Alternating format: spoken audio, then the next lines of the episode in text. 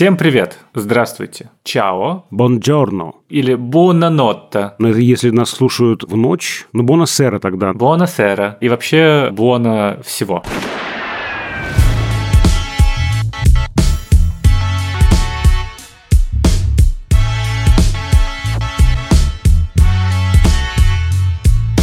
Всем привет! Это подкаст «Кинопоиска. Крупным планом». Меня зовут Дуля Джинайдаров, и я редактор видео и подкастов «Кинопоиска». А я Всеволод Коршунов, киновед и куратор курса «Практическая кинокритика» в Московской школе кино. Каждую неделю мы обсуждаем новинки проката, иногда разбираем классические фильмы, а еще советуем, что посмотреть.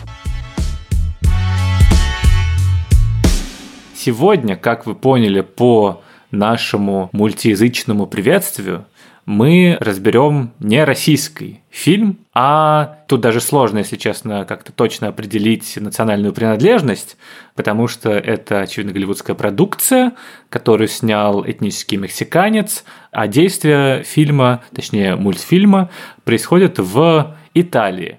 Сегодня мы поговорим про Пиноккио Гильермо Дель Торо, экранизации знаменитейшей сказки Карла Колоди Пиноккио, который вышел в конце 19 века, а фильм э, доступен на Netflix с 9 декабря. Там его уже можно посмотреть даже с русскими субтитрами. Интересно, что эта книга входит в тройку самых часто переводимых книг в истории. Э, интересно, что она замыкает тройку. На первом месте, естественно, Библия, а на втором, неожиданно для меня, «Маленький принц» де Сент-Экзюпери.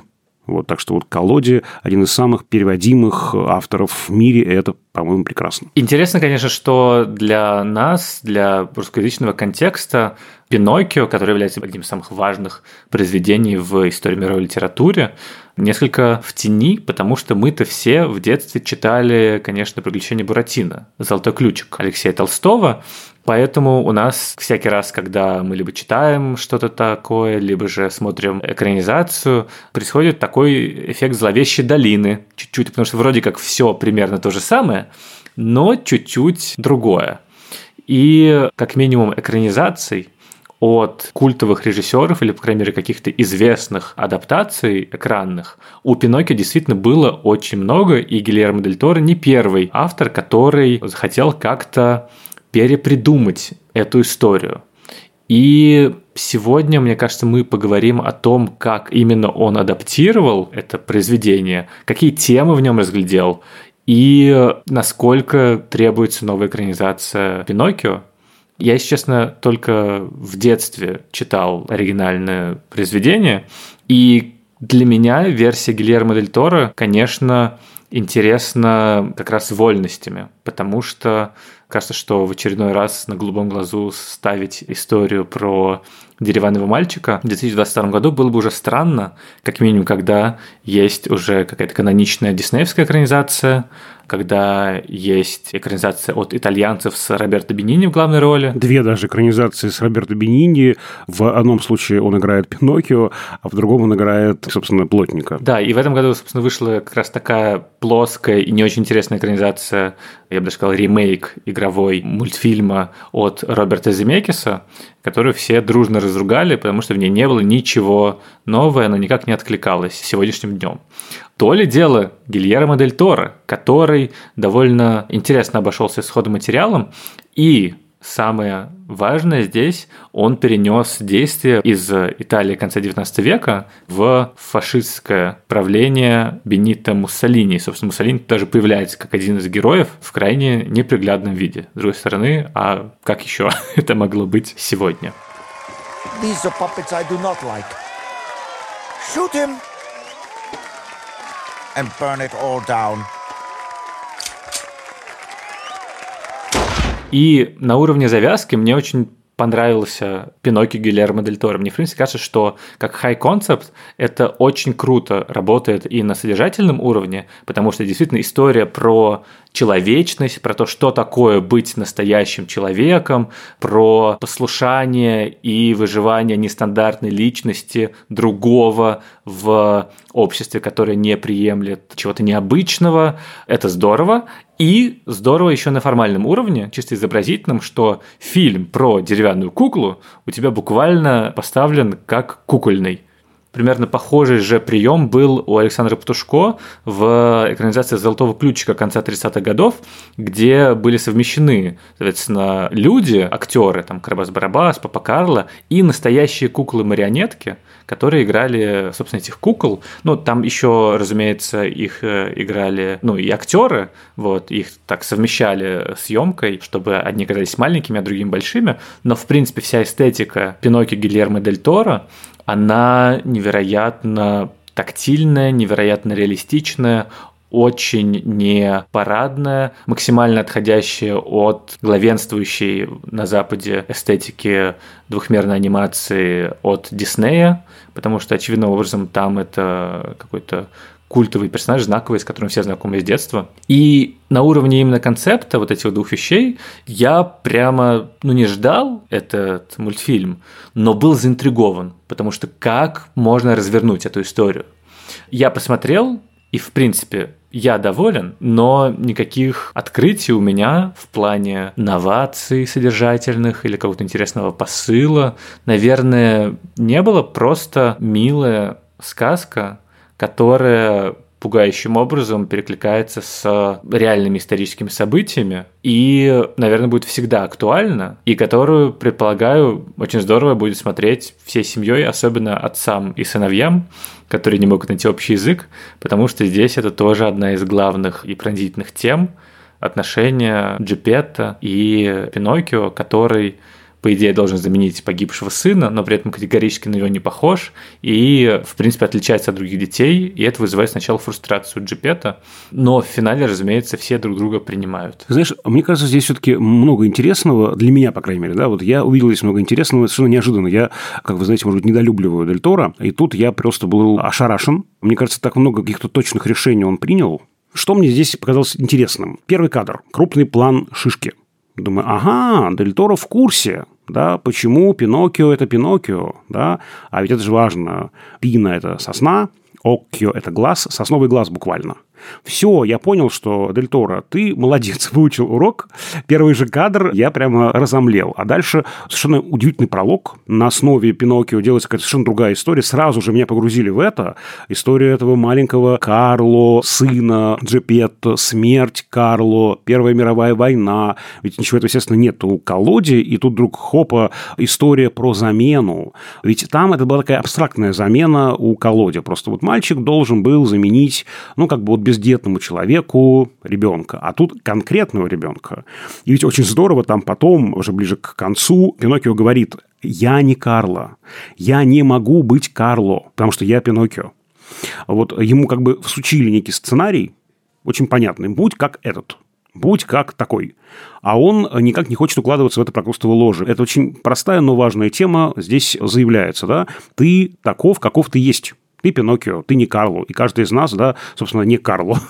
ну, не знаю, есть, видимо, Карло, которые слушают нас тоже, а не Карло. Простите нас, великий историк Карла Гинзбург, вы Карло. То есть мне очень показалось важным, да, что какие-то такие темы психологически проговариваются довольно определенно. И это, на самом деле, ведь отличается от того, что было у Колоди в оригинальной же сказке, довольно четко говорится, во-первых, что нужно учиться, нужно быть как все, нужно скорее слушаться взрослых, а Гильермо Дель Торо такой, нет, праздник непослушания, каждый по себе творческая личность. Конечно, он как агент хаоса, как художник, он скорее за вот то, что Пиноккио должен э, не слушаться окружающих, потому что те, кто слушается, это правильно кто? Фашисты, бездумно, которые просто выполняют чужие приказы, не задумываясь о том, что они делают, и не видя каких-то человеческих вещей вокруг. И мне понравилось, что в финале у нас кукла остается куклой. Мне кажется, это как раз очень классная история про принятие, что для того, чтобы быть человеком, тебе не нужно обязательно определенным образом выглядеть. Да-да-да, ведь, собственно, у колодия история инициации, такая традиционная история инициации, причем инициации смертью неоднократной, да, и инициация с помощью превращения. Здесь оно скорее внутреннее, и мне кажется, это тоже очень важный момент. Потому что, конечно же, у Дель Торо Пиноккио не анархист, каким его выписал Толстой. Ведь Буратино, вот он прям типичный анархист. Ничем его не проймешь, да, все это система подавления. Ну, то есть он антисистемный персонаж, да. И, собственно говоря, у нашего Пиноккио Дельторовского, наоборот, он все время этого отца хочет найти, он хочет ему помочь, хочет его спасти. Ведь у Колоди, собственно говоря, отец, это вот Джепетто, он то появляется, то исчезает. Он не такая прям скрепляющая сюжет фигура, а здесь скрепляющая сюжет фигура. По сути, это есть та цель, к которой стремится наш Пиноккио найти отца, с которым он вот как бы да, не может видеться. Вот. И важно, что отец принимает этого Пиноккио, и Пиноккио принимает отца таким, какой он есть. Когда он в гневе может что-то там сказать, назвать его там как-то, обозвать его обузы, и это ранит нашего мальчика. Но он понимает, что это все-таки э, не правда, это скорее в сердца часах было сказано, и мы видим, как потом на следующее же утро, просыпаясь, Джепетто хочет извиниться перед Пиноккио, но Пиноккио уже след простыл. Вот. И он принимает еще и смерть отца. И мне кажется, эта сказка во многом не про преобразование получилась, а про принятие смерти. И вот мы видим в финале нашего Пиноккио у трех могил. Могила Карло, могилы отца Джепетто и могила этого говорящего сверчка. Очень смешного. Юэн Макгрегор озвучивал. Он там все, мне кажется, блестяще озвучивает всех. Да, мне очень нравится, что фея, она у колоде фея, как она называется, у Дель Торо не очень понимает. Вот э, смесь Малефисенты, Медузы Гаргоны и Сфинкса. Лицо у нее похоже на Кейт Бланшет. Озвучивает ее при этом Тильда Свинтон. А Кейт Бланшет озвучивает совершенно невероятную роль этой обезьянки, да. Дважды Оскарская лауреатка Кейт Бланшет в великолепной роли, в которой она не произносит ни одного слова, а только издает звуки обезьяны.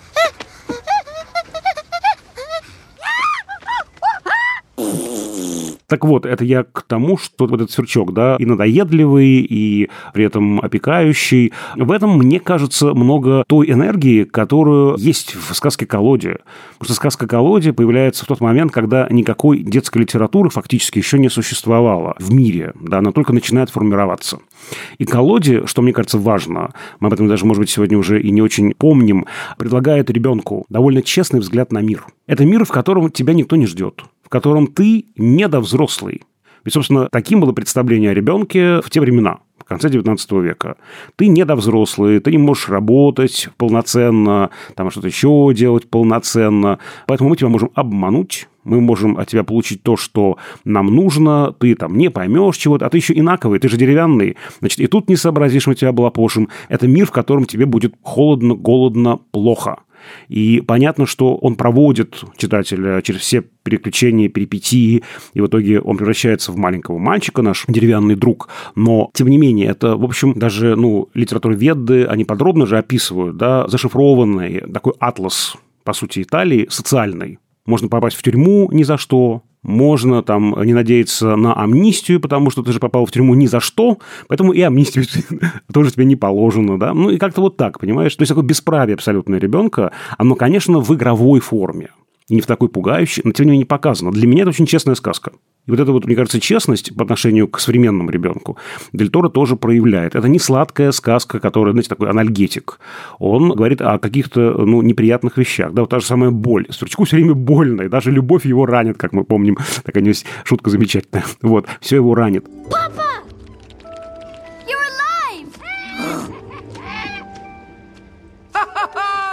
Pinocchio! My Pinocchio. Uh, love hurts.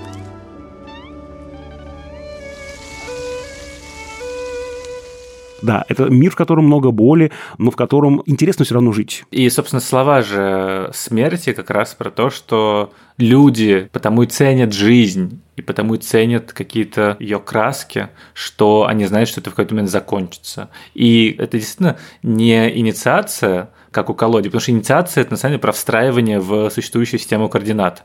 У колоди же Пиноккио в финале начинает работать, получать деньги, помогать своему отцу. И там еще есть романтическая линия с вот этой вот феей, которую мечтает поцеловать, которую он там спасает. Ну, а потом фея превращается в материнскую фигуру, он там взрослеет, да, там какая сложная очень история с этой феей. И это действительно про такое взросление подростковое, что человек как бы переходит в другое состояние, он уже все член общества, который знает, как себя вести в нем который знает про взаимопомощь, который знает, что нужно работать, а не просто ничего не делать, есть сладости и веселиться, потому что иначе тебя превратят в ослов. И не врать. Да, и важно не врать у Гильермо Дель Торо как будто бы, кстати, история про ложь, она чуть-чуть, ну, такая, там же это помогает ему несколько раз, что он может вырастить у себя целое дерево на носу, вот, и они так избегают, собственно, из глотки морского чудовища. Yes, I see. Just this once. Lie, my boy.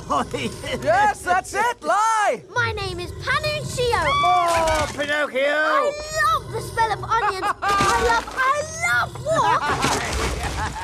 I want to be trapped there forever and ever and ever. И тут, мне кажется, еще очень важный момент. Если это инициация, то на очень таком глубинном уровне, потому что это же принятие смерти, в том числе и своей то есть собственной конечности. Пиноккио бессмертный, именно поэтому за ним гоняются фашисты, потому что он идеальный солдат, убивая его, а он воскресает все время. И это всегда очень веселит и радует Пиноккио до того момента, как ему не нужно жертвовать жизнью ради спасения отца. И вот это осознание собственной конечности, это, мне кажется, даже важнее, чем превращение его в человека. Это и делает его человеком. Собственно говоря, цивилизация, культура, как считают ученые, и появилась в результате осознание человеком собственной конечности. И в этом смысле такая прям получается очень глубинная инициация, но не формальная, действительно, не социальная в таком как бы ну, классическом понимании этого слова. Мне еще показалось интересным, что вот этот вот ход с переносом сеттинга в фашистскую Италию и с тем, что тут реальные исторические события, Первая мировая, война, видимо, уже Вторая мировая, приход Муссолини и к власти, и в цирк, они в итоге привели к тому, что у нас почти все фэнтезийные элементы, они на самом деле убраны. Тут есть, конечно, вот эти вот неусопшие души, тут, конечно, оживает кусок дерева, извините. это, это уже само по себе довольно необычно. Но в остальном это, правда, довольно реалистичная история, в которой, например, момент с тем, что люди превращаются в ослов из-за того, что они ничего не делают, Здесь этот фрагмент заменен бездумной муштрой и подготовкой в казарме к войне. Но я подумал, что здесь же еще очень важная тема, очень личная для Гильермо Дель Торо. Он же в интервью говорил, что Пиноккио – это едва ли не главное произведение его жизни. Очень долго он пытался поставить это кино. Здесь есть вот эта вот тема противостояния художника и власти.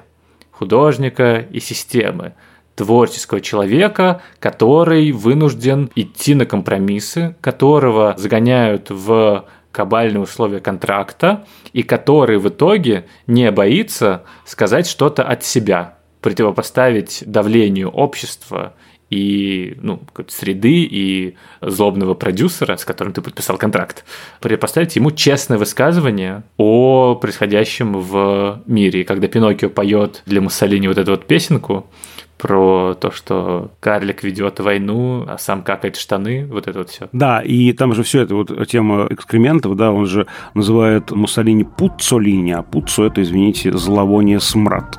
Поэтому, да, удивительно, что дослушал до конца эту песню Муссолини.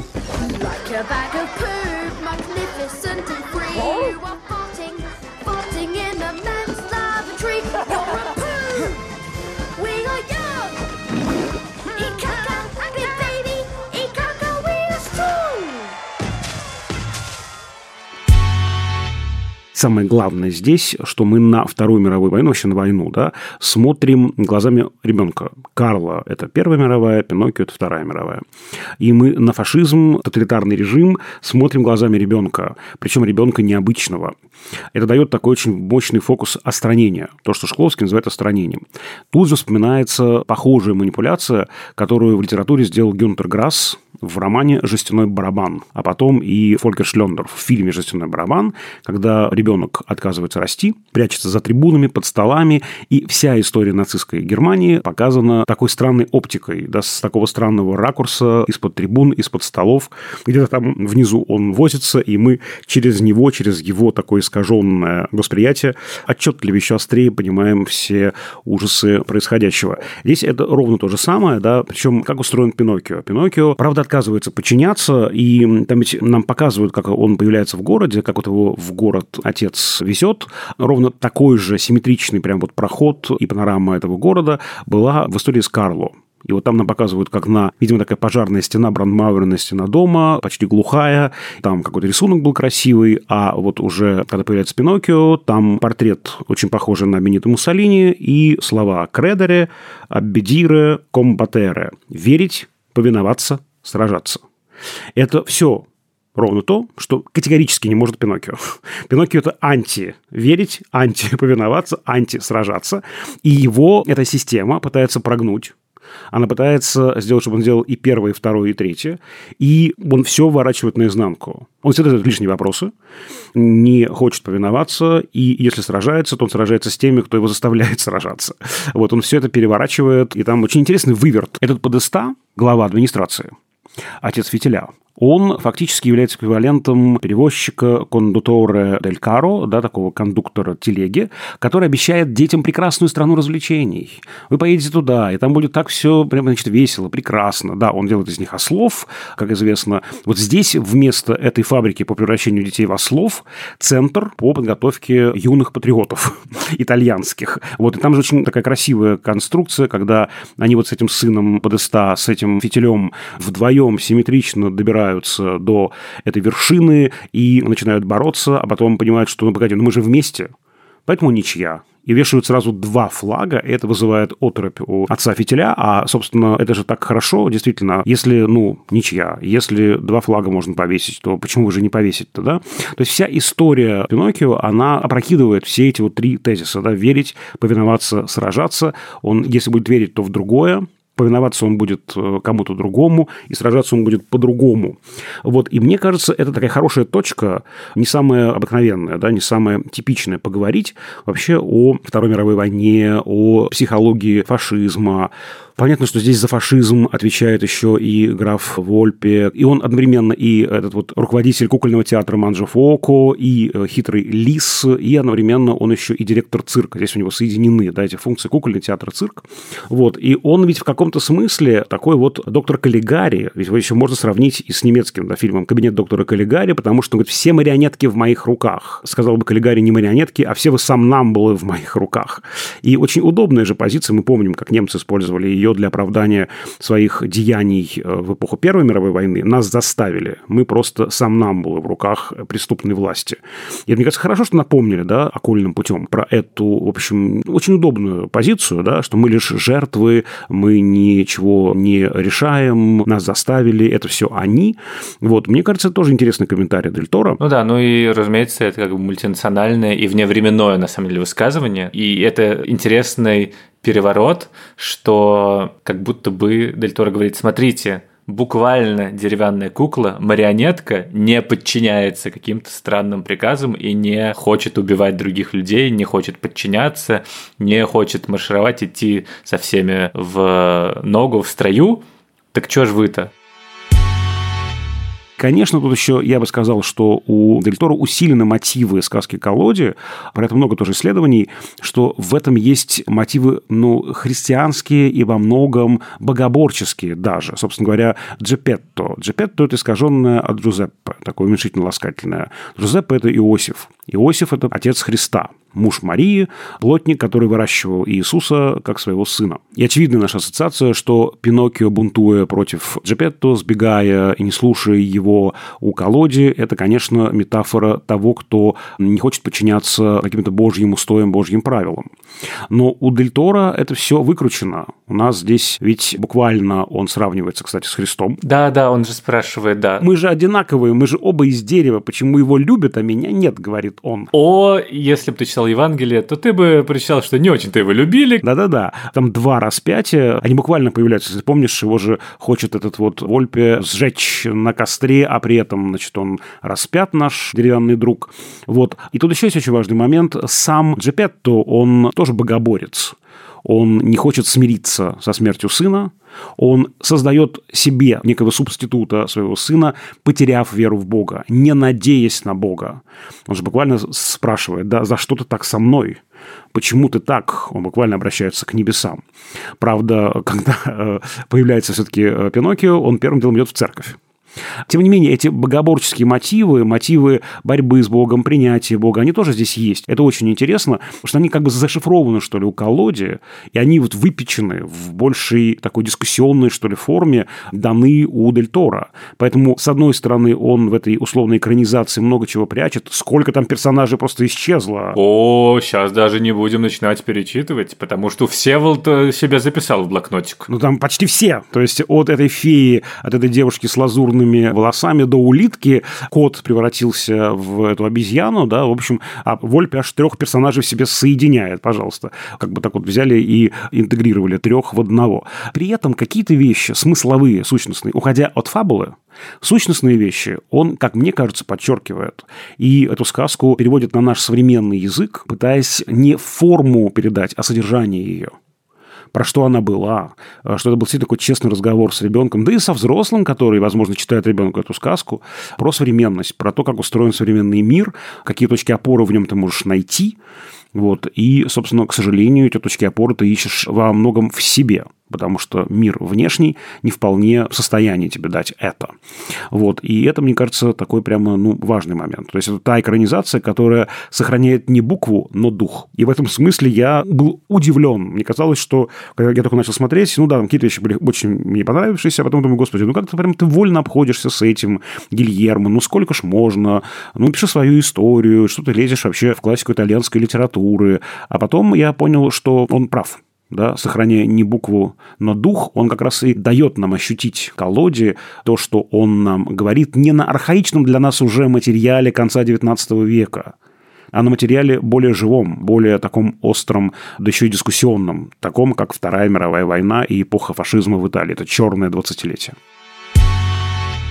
Здесь еще есть один очень важный дух, дух другого произведения. Мне показалось, что здесь заигрывает Дель Торо с Метрополисом Фрица Ланга. Вот эта вот буква «М», которая просто становится декоративным элементом, архитектурным элементом да, каких-то зданий, конструкций. Мне кажется, она сразу дает ощущение, да, что это вот что-то такое прямо ланговское, да, вот такой ланговский эпос здесь возникает. Тоже интересно, да. То здесь, видите, и Гюнтер Грасс, и Фолькер Шлендер с жестяным барабаном, и Каллигари, и Метрополис. Вот вроде бы как бы не являются буквальными отсылками, да, здесь интертекстуальными кодами ни то, ни другое, ни третье, но вот как-то исподволь, окольно он вводит это. Это такой прям хороший вшитый комментарий Дель Торо, который э, действительно делает это произведение неодномерным. И я согласен с тем, что, конечно, такой вот фильм – это идеальный детский фильм. То есть кажется, что внешне он такой типа мрачный. Есть Муссолини, но на самом деле именно такое кино, мне кажется, и нужно показывать детям. И именно такие темы стоит говорить с детьми. И мне кажется, тут не только Гильермо Дель Торо нужно благодарить. Конечно, это его passion project, он это долго проталкивал. Едва ли не 14 лет назад был анонсирован впервые. Вот, и в итоге все равно сделал его и не соглашался на другие варианты именно формального решения, то есть он всегда знал, что должна быть стоп-моушен анимация, потому что такого никто не делал, потому что это идеально подходит для истории, это вызывает уважение. Но еще, собственно, второй сценарист вместе с самим Дель Торо это был Патрик Макхейл, который также ответственен за некоторые серии «Времени приключений» и, главное, что тут важно, за великолепный мультфильм, сериал Over the Garden Wall, за садовой изгородью. Это он? Да ты что? Меня недавно студенты заставили его посмотреть. Я был в таком восторге. Это он, оказывается. Офигенный сериал, очень классный. Я не знал, что это он. И чувствуется как бы его вот этот вот подход к очень, на самом деле, страшным вещам, но вместе с тем все равно существующим в некотором волшебном мире – пусть в нем нету конкретно прям много магии, но волшебном другом мире, в котором интересно жить, но который при этом все равно похож на то, что нас окружает, и содержит какие-то важные уроки, но в увлекательной, неочевидной форме. А если вдруг вы хотели тоже посмотреть какой-то в похожем стиле выполненный мультфильм, то я прямо очень советую Куба «Легенда о самурае». Тоже невероятно красивое кино, и тоже довольно, на самом деле, мрачно и про семью, и принятие, в том числе смерти. Это прям прекрасно сделано. Видишь, как хорошо, да? И про эту самую, как называется, про садовую стену-то? За садовой изгородью. Да-да-да, вот тоже его порекомендуем, потому что он был для меня открытием. И как-то я его пропустил в свое время. Его студенты, мои первокурсники, значит, тут мне его порекомендовали. И я думаю, господи, мультики, ну, начинается. Ну, начинается детством в меня пуляться. И я был просто оглушен этим сериалом, он очень классный. Главное просто, что в мире действительно есть много произведений мультипликационных, которые не обязательно для детей, вообще для всех возрастов, потому что, давайте признаемся честно, внутри нас всегда есть какая-то частичка ребенка, вот, которому, может быть, необходимо посмотреть что-то про отношения с отцом, что-то про принятие смерти, что закроет какие-то гештальты, возможно. Анимация действительно это отдельный вид кино, который, к сожалению, ассоциируется только с мультиками для детей, что, конечно же, ну, очень обидно, потому что анимация огромный сегмент, вот, но то, что анимация работает с каким-то поэтическим взглядом, таким опять же, остраненным взглядом на реальность, каким-то иным взглядом и во многом детским в своей природе взглядом, это, конечно, бесспорно. Покажите мне человека, в котором нет внутреннего ребенка. Даже я признался, что во мне он есть. Даже у меня сердце оказывается горячее, а не холодное и не ледышка, как все думают.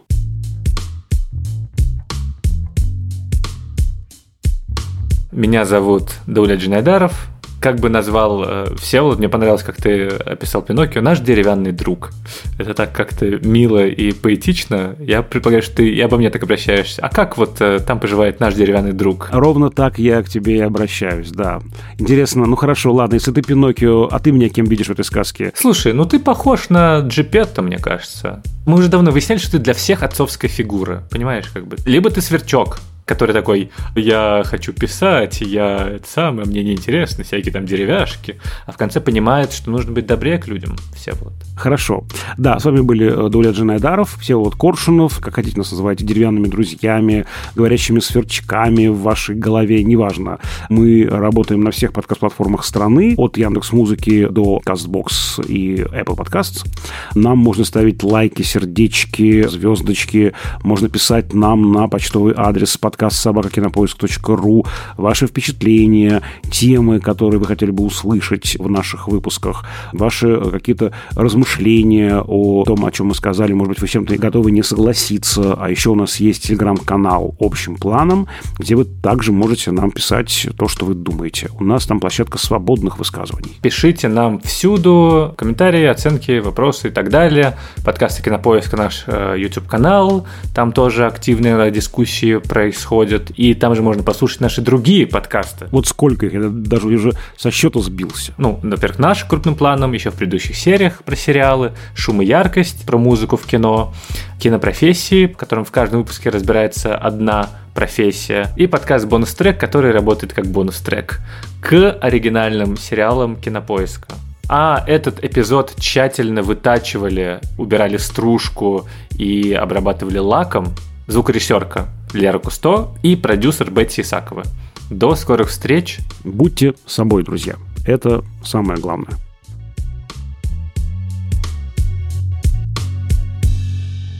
Смотрите во всех кинотеатрах приложение мультипликационной франшизы «Холодное сердце», «Холодное сердце 3», «Горячее сердце Всеволода». Вот так вот. Я буду играть оленя. А кого ты еще можешь играть? А правда, Всеволод, а правда, кого я еще могу играть в фильме, который посвящен тебе? Там же твоя субъективная точка зрения будет.